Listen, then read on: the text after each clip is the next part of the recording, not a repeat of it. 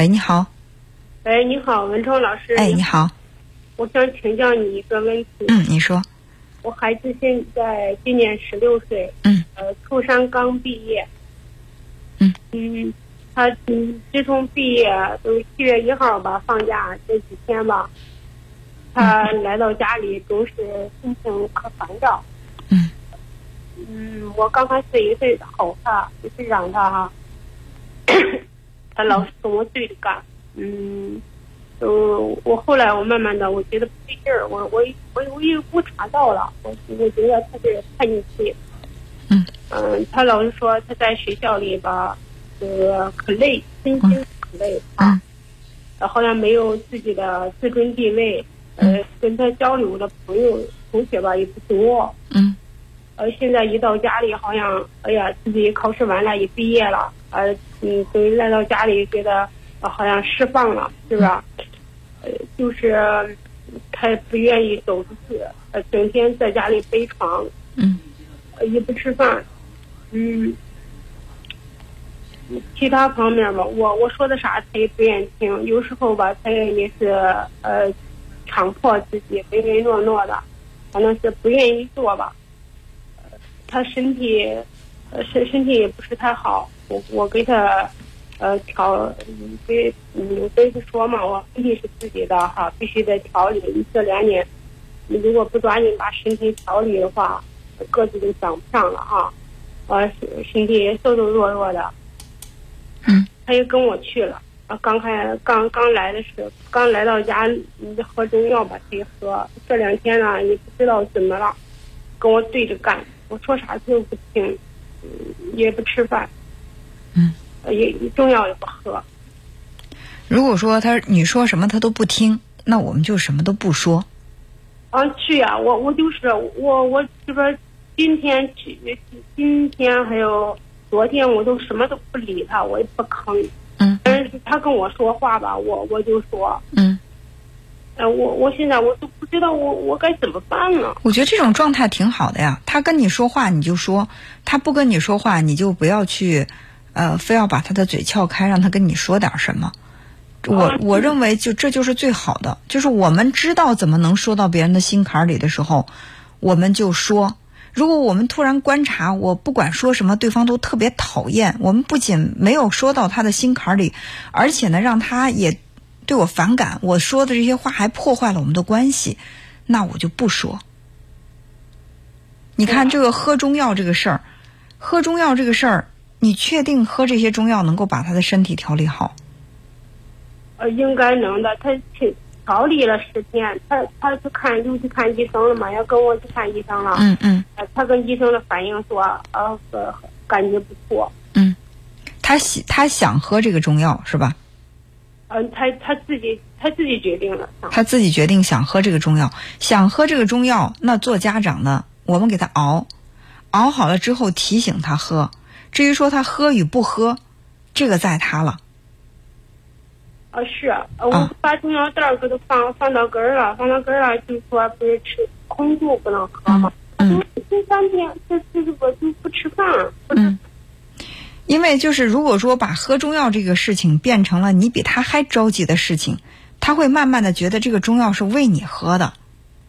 如果他觉得这个事儿是为你做的。他现在又不喜欢你，或者说不爱跟你交流，那他就不想去做让你高兴的事儿，哪怕让你高兴这个事儿对他本身是有益的、有好处的，他也不见得会去做。这就是我们常说的青春期的孩子，他有的时候他会有对抗、有逆反，就是这样的表现。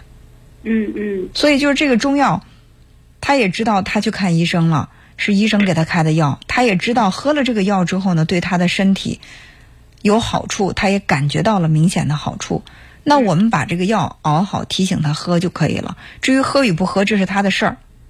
那时间长了，他会明白这个药我不是给我妈喝的，是给我自己喝的。那可能他更容易喝。就是我们说牛不喝水强按头，你强强压头，他肯定不会喝，对吧？但是我们经常会做这种强压头的事儿。我认为这个事儿好，我不管你愿不愿意做，我就我就本身这个牛它渴，它想喝水，但是你要突然冲上去把它头头硬往水里摁的时候，它的条件反射一定是把头往上扬，要跟你对抗。其实教育孩子有的时候也是如此，就本身这个孩子他愿意做的事情，就是因为家长太多的唠叨，家长太强烈的想让他去去做这个事情，导致了孩子那我干脆就不做了。嗯这是一个比较糟糕的互动方式，嗯，是吧？就是你要相信孩子他已经大了，嗯，他已经大了，他可以去处理自己的事情，你不需要什么事无巨细全都去替他包办，你只要去提醒他一句，我就说所有的父母，你只要告诉孩子一句话，你有什么需要我帮助的，尽管向我开口，只要我确实能够帮助到你，那么你在你需要我帮助的时候，我随时就在就好了。就是我们不是二十四小时全都守着孩子，目不转睛的盯着他，而是说我们有我们的世界，孩子有他的空间，在孩子需要我们的时候，他摁了这个求助的按钮，我们可以第一时间出现在他面前，这就给孩子安全感了。哦，但在做家长的总觉得不够，总不放心孩子。你就是就像孩子小的时候，家长会觉得你的我的眼睛二十四小时不能够离开这个孩子的视线，一离开我就着急。大了之后，我们会觉得孩子什么事儿都得通过我的同意，经过我的眼和手，要不然的话我就不放心。时间长了，就会把孩子第一呢，确实能够培养成为一个对你千依百顺的、特别顺从的人；第二呢，就是变成一个特别逆反的人。嗯嗯。嗯，所以适度的给彼此都保留一点空间，是最好的跟孩子互动的方式，嗯嗯，好吧？嗯。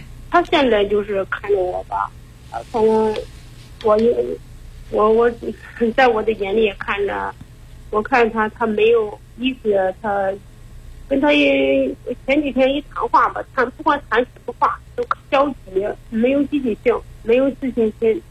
嗯。呃，再一个，他有时候嗯跟同学之间吧，嗯，他有时候去上学时候吧啊。嗯在家里跟他跟同学之间吧，他老师也没有自尊那个像自尊吧。我我有时候我会指点他，我什么是自尊，是不是？嗯应该拿起自己的权利，自己维护怎么维护自己，不是说了发生冲突，而是说了动脑筋，是不是？嗯。呃，找出正当的理由。嗯。现在他一放假了，一在家吧，面对着我，不不是面对同学，同学跟我就是，嗯，对着干。我说了，你现在放假了哈，应该给自己设定一个呃生活计划，就暑假期的当中的计划，是不是？嗯。呃，你计划是干什么？呃，我什么也没有计划。呃，我操我我也不计划。嗯，哎，我我我觉得可累。那对啊，你你觉得他应该，他觉得他不应该，这是他的事儿，那你感觉谁说了算呢？他可以定计划，也可以不定计划，甚至你都可以替他定个计划，但是执行计划的人应该是谁？嗯，是他，是吧？是。所以说，对于这方面，我们只给孩子提建议，不去提这个非做不可的要求，嗯，他就更容易接受，对吧？嗯嗯你说，哎，打个比方啊，你说孩子啊，我觉得这个维生素对你特别有帮助，你今天必须要把这个维生素给我吃了，这是一种说法。还有一种说法呢，是这个维生素，它对我孩子的成长，对我们的身体健康非常有好处。我把好处一二三四罗列给你，那么这颗药丸放在这儿，如果说你认同我的说法，我建议你可以吃吃一段时间，感受一下。那这个时候，孩子他可能最起码接受第二种比接受第一种，我感觉从心理上来讲会更容易一些，是吧？嗯但是我们会说，你应该去这个制定个计划了。你看别人家的孩子都已经把计划制定好了，你什么都计划都没有，你这个暑假难道你就要这样白白的荒废掉吗？这个时候孩子就会说，那我就是没有计划，我就想荒废了，你能怎么样呢？嗯嗯，是就是这样。就是我们把这个关系，就是本身我们是肩并肩的关系，结果变成了对立的面对面的关系了。所以说，你一定要跟孩子，就是你在谈话的时候，或者说再去对孩子实施教育的时候，一定要给他的感觉是你们是肩并肩，而不是面对面。嗯嗯嗯，行，嗯，好，那就这样。嗯，哎，好哎，好，再见。嗯。